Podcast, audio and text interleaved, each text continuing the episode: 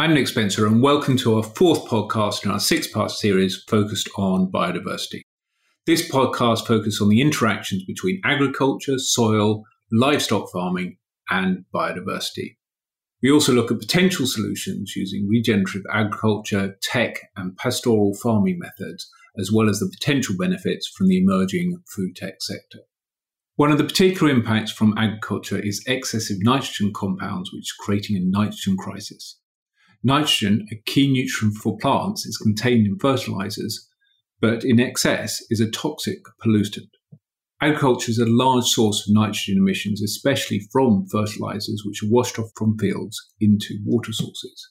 Ammonia vapors from livestock, such as animal waste and biomass, is also a source of nitrogen. This can damage plants and cause soil to become acidic, which prevents the absorption of nutrients by plants. As agricultural operations expand and intensify, nitrogen exceeds ecological risk thresholds in many places. In dunes, bogs, and heathlands, plant diversity has decreased as invasive species love nitrogen move in. This in turn contributes to a loss of insect and bird biodiversity.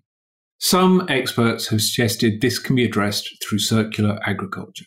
Farms should only produce as much manure as they can use to fertilize nearby fields.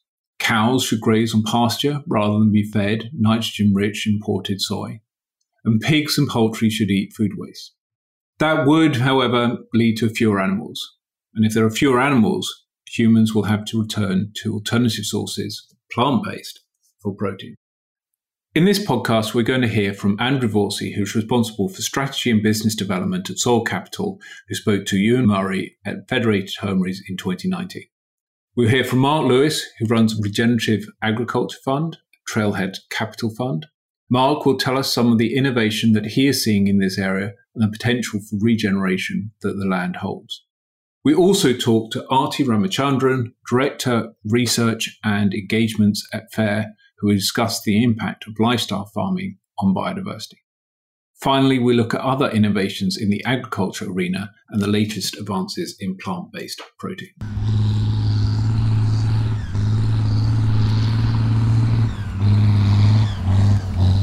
Let us first hear from Andrew Voysey. He was asked about the growing number of challenges that agriculture is facing due to, in part, the increased demand for food due to a growing population and changing diets. So, the conventional, normal, large scale farmers that we work with day in, day out across Europe and further afield are increasingly recognizing that our modern industrial approach to agriculture isn't working for them and it's not working for those that they serve. And right at the heart of this is the observable fact that our modern industrial approach to agriculture, which is heavily mechanized, uh, involves turning the soil regularly, and involves a chemical led approach to fertility, is fundamentally degenerative in terms of its impact on the soil. It allows for soil erosion by wind and water, and it allows for the systematic reduction in the natural fertility of the soil. And this has pretty profound consequences, as you say, on, on economic, health, and environmental levels. Economically, over the last decade in Europe, the net farm profitability of Europe's farms on average has reduced by 25%. And fundamentally, that is because farmers operating in a conventional system are having to use more and more increasingly expensive inputs, synthetic fertilizers and agrochemicals, in order to stand still, to make up for the loss of soil quality and produce the same yields they did the year before. So we have a profitability crisis at farm level, but we also have some very significant what economists call externalities as a result of conventional uh, or modern industrial farming. We have human health consequences where there are now increasingly uh, serious concerns about the links between the toxicity of our natural environments as a result of agrochemical use and various human diseases, including cancers. There are significant concerns about the nutritional value and density of the food that we're producing and consuming today. And then when we think environmentally, we have agriculture today being a significant part of the climate problem, 25% or, or so of global greenhouse gas emissions, a significant driver of biodiversity loss, because modern industrial systems, in order to focus primarily on yield production, thrive on monocultures without any other life in the system. And as I've said, we have consequences on the fundamental structure and quality of the soil. In fact, some of the statistics are quite alarming. Just to round off on the soil status, over the last 40 years globally, we've lost something like a third of our arable farmland to processes of land and soil degradation. And while the precise numbers are never true in any one place, soil and agronomic scientists look at our modern industrial approach to farming and come up with statistics like we have 60 good harvests left if we continue to degrade the soil in the current way. Now, to repeat, that is a statistic which is useful for understanding the direction of travel rather than the precise uh, end of the world. But it tells you something pretty stark about how our current way of producing food is delivering economically, human health wise, and environmentally. Andrew was asked about what was the alternative regenerative solution and how farmers should respond. So, the good news is the solutions are already out there, being adopted and practiced first and foremost by farmers, not by anyone else imposing the change on them. And fundamentally, as you say, regenerative agriculture is a set of farming and grazing practices that aims by design to rebuild soil health or rebuild the life in our soils. Everything from the bigger creepy crawlies, the worms our children love, down to the invisible microorganisms, the bacteria and the fungi. These are, there's a wide variety of farming practices that allow us to rebuild soil and they fall under a set of common principles that is almost universally true regardless of soil type, climate type, and farm system type. And those principles are to reduce agrochemical use with a view to eliminating it, keeping the disturbance of soil, ploughing, to an absolute minimum, keeping soil covered throughout the year, ideally with living roots, maximizing the role of biodiversity in a functional way for the farm. So, not as an afterthought, but moving away from monoculture designs into intercropping and relay cropping, where you can have multiple crops in the field at the same time, bringing livestock back into arable systems, and so on. And finally, respecting local context, whether that's climate or soil type, adapting these principles to their local realities rather than taking a cookie cutter approach. So we see farmers across the world actually adopting these practices, driven by a number of things, but not least out of desperation because of the collapse of their former systems, financially and operationally. And now what we're starting to see, which is very exciting, is not only farmers connecting these practices with their profitability, but those beyond the farm gate, the food buyers, investors, governments, starting in different ways to acknowledge that building soil health is actually going to be core to the food system that we need. We then turn to Mark Lewis of Trailhead Capital Fund, a regenerative agricultural fund. We asked Mark about the relationship between soil, agriculture, and biodiversity. You know, we're in what I would call, or what many people call the, the sixth great extinction event, which is, you know, we're losing species uh, at a relatively unprecedented rate.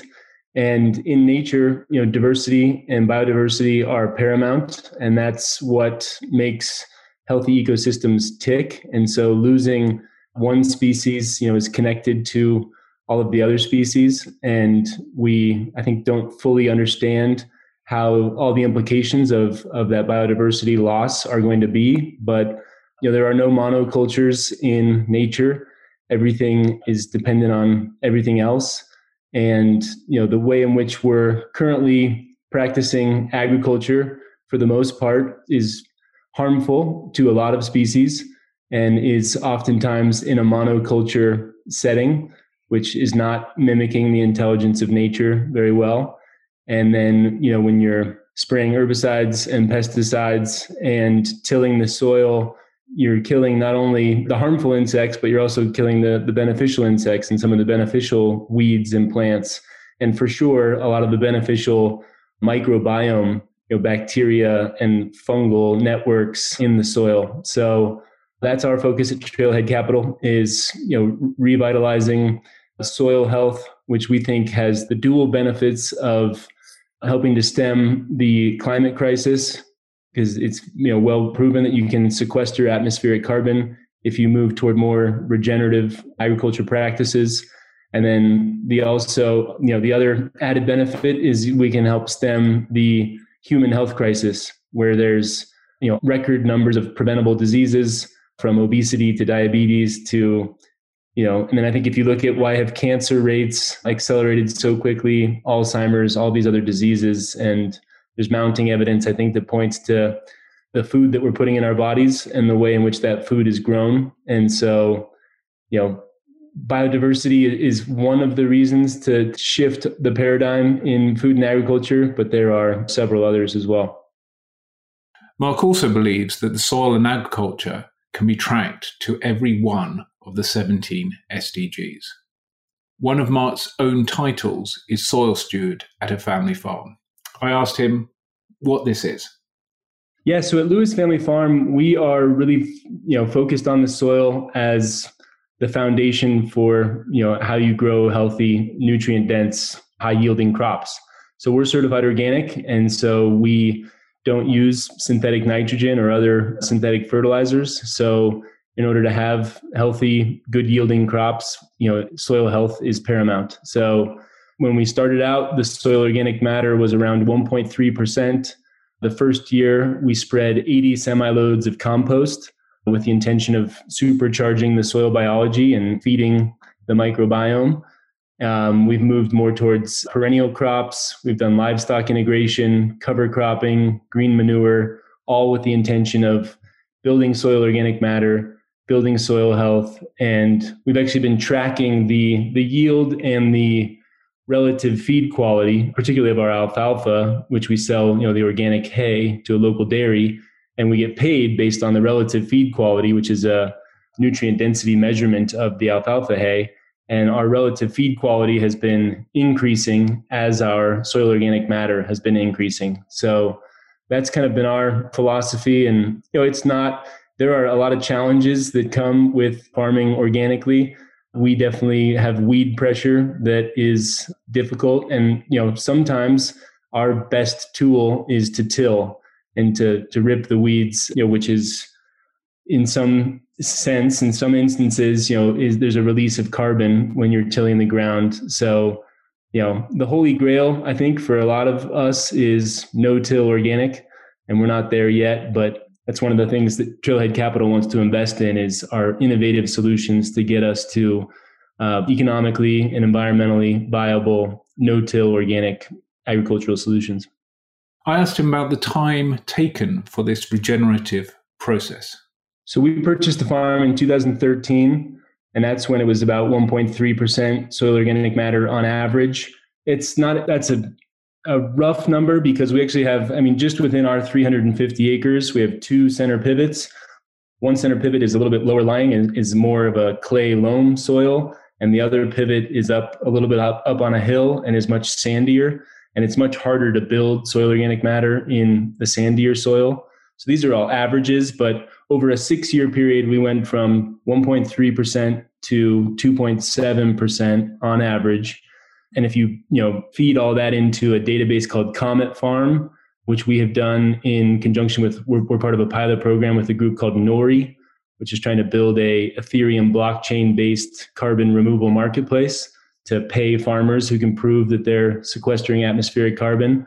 You input all of our information into their tool. You know, it shows that we've sequestered a few thousand metric tons of CO2 equivalent over that, you know, six, seven, eight year time frame. So yeah, it's remarkable how quickly you can heal the land. And, you know, it's just like when we get a cut on our finger and, you know, it, it heals. I mean, it's that's what regeneration is to me is healing the land, healing human health. And with that, I mean, the biodiversity piece is key, healing the you know the, the microbiome, and there are just millions and millions of species of bacteria and viruses and beneficial microbes and fungal networks that we're just beginning to understand. And the, the rhizosphere, where that microbiome meets the plant roots, is a really exciting new area of scientific study.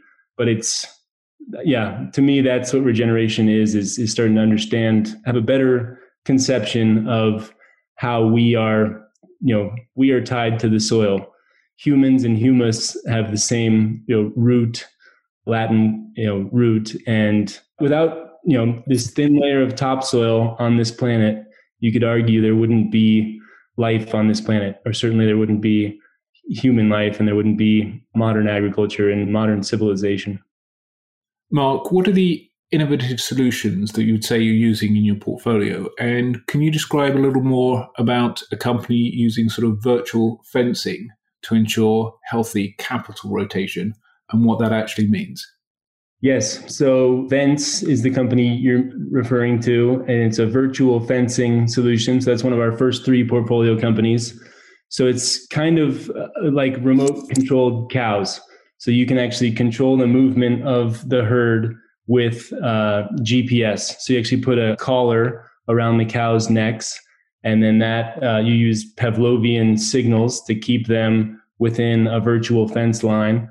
So what we're really excited about is we think this is a low cost solution for ranchers, you know, land managers around the world to implement holistic management, you know, multi-paddock intensive rotational grazing methodologies, which have been proven to build soil organic matter, build soil health, and therefore sequester atmospheric carbon.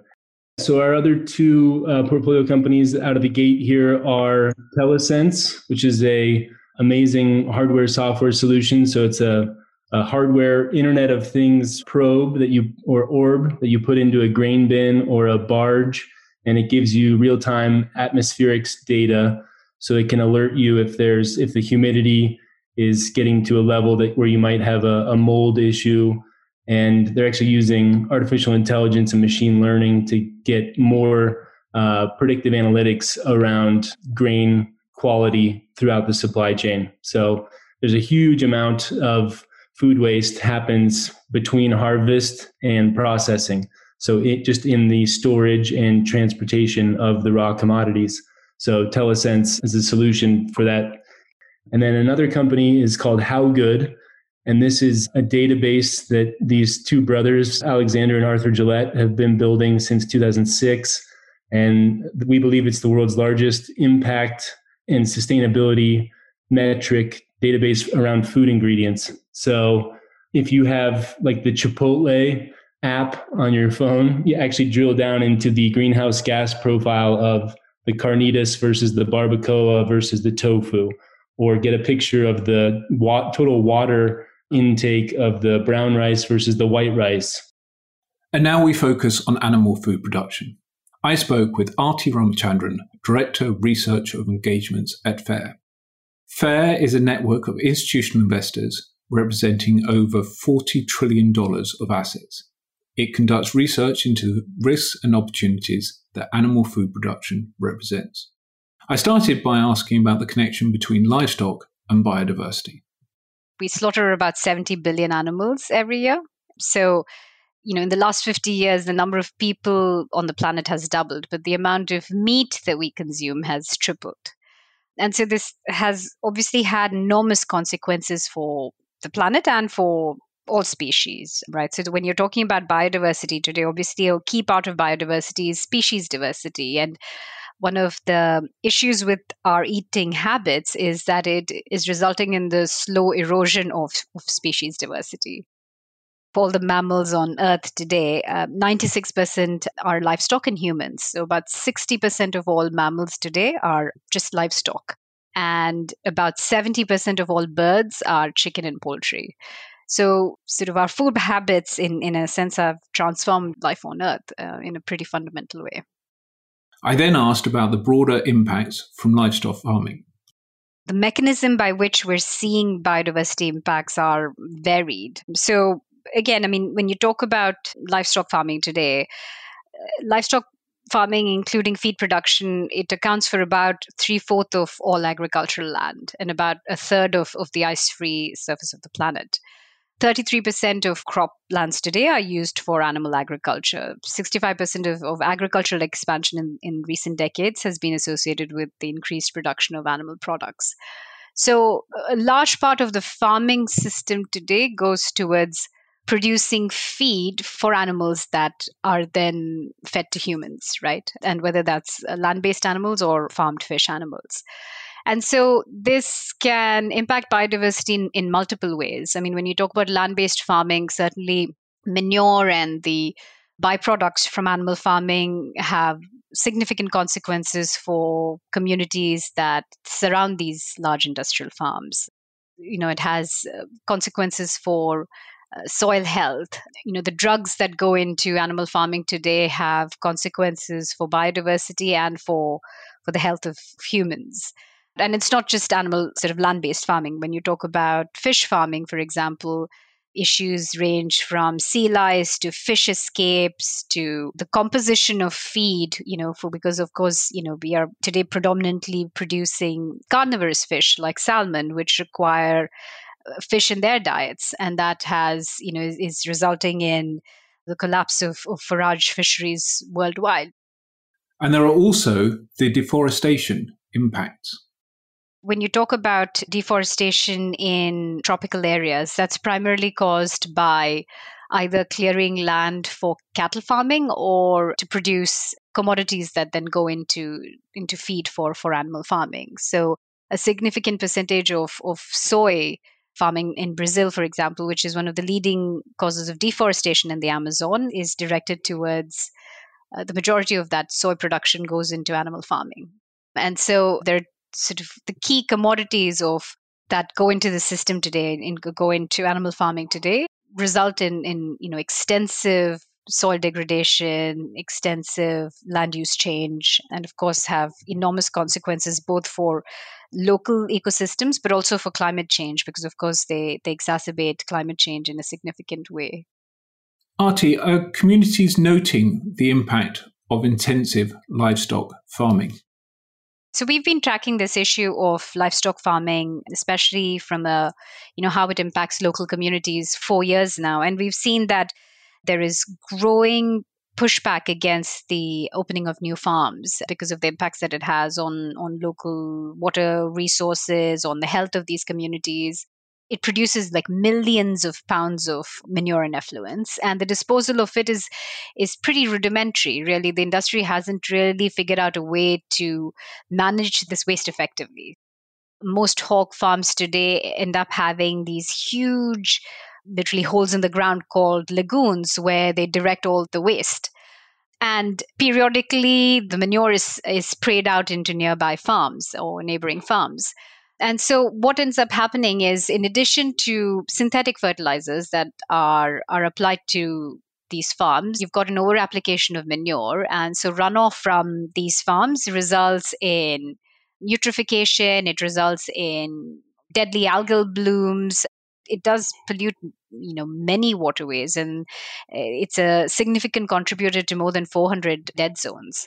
It causes a lot of issues for for people who live around these farms right? And so in addition to what i just mentioned in terms of water impairment there's a huge problem with ammonia emissions and that impacts and there's a lot of you know there's again it's a source of particulate matter and all of this has significant impacts for or the health of people that live next to these farms.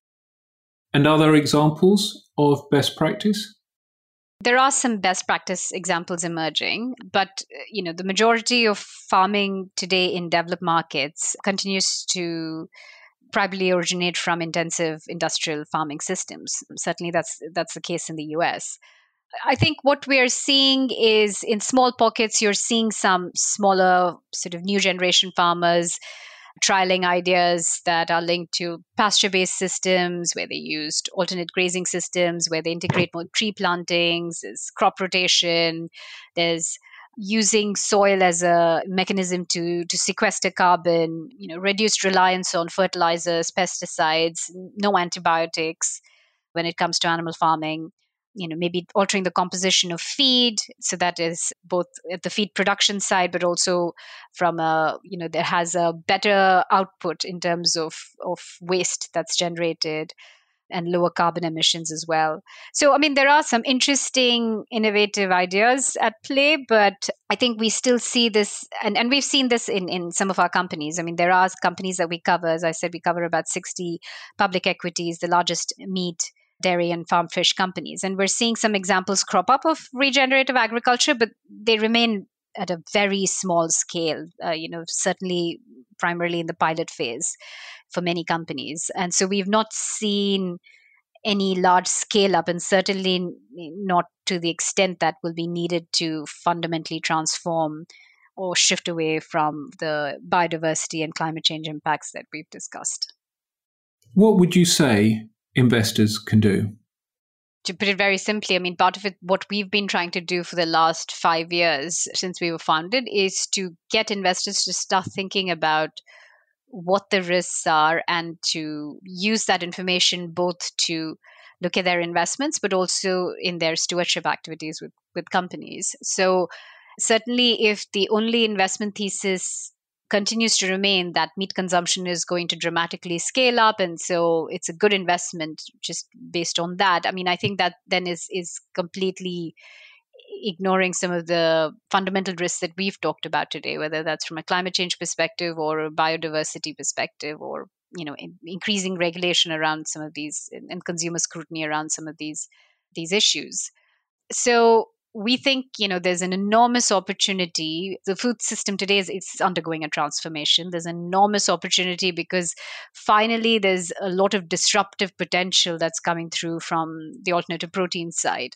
And so for investors really it is to consider whether currently you know where they are placing their capital if it is actually going towards companies that are cognizant of these trends, are responding to them, are making investments, whether it's through more investments in sustainability interventions or you know investing in new technologies and r&d or coming up with their own brand of plant-based product lines or whatever else it is. I mean how are they responding to that? And so to so it's for investors to start thinking about how the companies in their portfolio are responding to these trends and and you know whether they're demonstrating the right strategic foresight that will continue to give them some competitive advantage. Finally, do we need to change as consumers? There are more humans today than there ever were before. And each sort of all of us are consuming more animal proteins. And so clearly that the, you know, there is a a problem in in terms of the equation there right i think the question is that there needs to be moderation when it comes to meat consumption that you know we need to move towards a food system that is primarily plant based and where there is animal farming it is you know it incorporates the true cost of animal farming rather than ignoring the the environmental and social aspects as as industrial farming does today. So i think that's a fundamental truth that you know regardless of where you get your meat from i think part of it is having to moderate meat consumption has to be part of the the discussion or part of the solution According to data gathered by the Good Food Institute, the US plant based retail market reached $7 billion in 2020, which reflected growth of 27%, almost twice the broader retail food sale growth. This has been a trend. US sales of plant based foods grew 43% from 2018 to 2020, compared to just 70% growth for retail food sales over the same period. Furthermore, a record $2.1 billion was invested in plant based food companies in 2020, highlighting this growing interest in plant based foods from both consumers and investors. Plant based meat alone accounted for $1.4 billion of sales in 2020, with much of this growth driven by refrigerated plant based meat. Refrigerated plant based meat is taking an increasing large share of the plant based meat category. We ask Meirav Oren, founder of the ACT Food Tech Hub in Tel Aviv, what advances she was excited about in that area. First, it's those two words: it's food and tech, which means innovation in food. But if I'll be a bit more, a bit more than that, I'll give some examples. It could be reduction of sugar in the food. It could be alternative protein, because today, you know, people, uh, if we look to 30, 40 years from today, there wouldn't be enough food in the world for all of us. So everybody's looking for different ways to get the food to make it much healthier. The millennials today, they really care about what they eat. Of course, we do as well, but the younger ones are much more than that, and they want to to know what's in the chips that they eat or what's in the milk and so on. So we work with startups and help them take their business to the next level. We usually work with startups that already have the technology. They've done already the what we call the technology due diligence, and we help them take their business to the next level, to the go-to market, to, to raise money, and to get their product to the shelf. I can give you some examples just so we understand what we're talking about. We're working with a company that does milk, yogurts, and cheese from chickpea and it looks and tastes exactly like real cheese and real milk and as if it came from the cow. Or we're working with a company called uh, Tutti Puffs. They do, they say they puff the unpuffable. Imagine that you can make it from avocado, from sweet potato, from other stuff that are healthy, and you can make popcorn out of them, which is amazing. So they have the technology to do that. So this is what we call food tech. Fascinating indeed. So that wraps up our deeper dive into soil and agriculture. What did we learn? Well, firstly, that the threat to soil and plant and animal diversity is real. Secondly, as we move forward towards circular agricultural methods, we'll be forced into less intensive agricultural methods, which will have to lead us to consume less meat and look increasingly to plant based substitutes. And thirdly, technological advances are rapid and promising, and we're seeing this revolution happen within our shelves and also attracting the interest of investors. I'm Nick Spencer. Thank you for listening to this biodiversity podcast series, a collaborative project between the international business of Federated Hermes and Gordian Advice.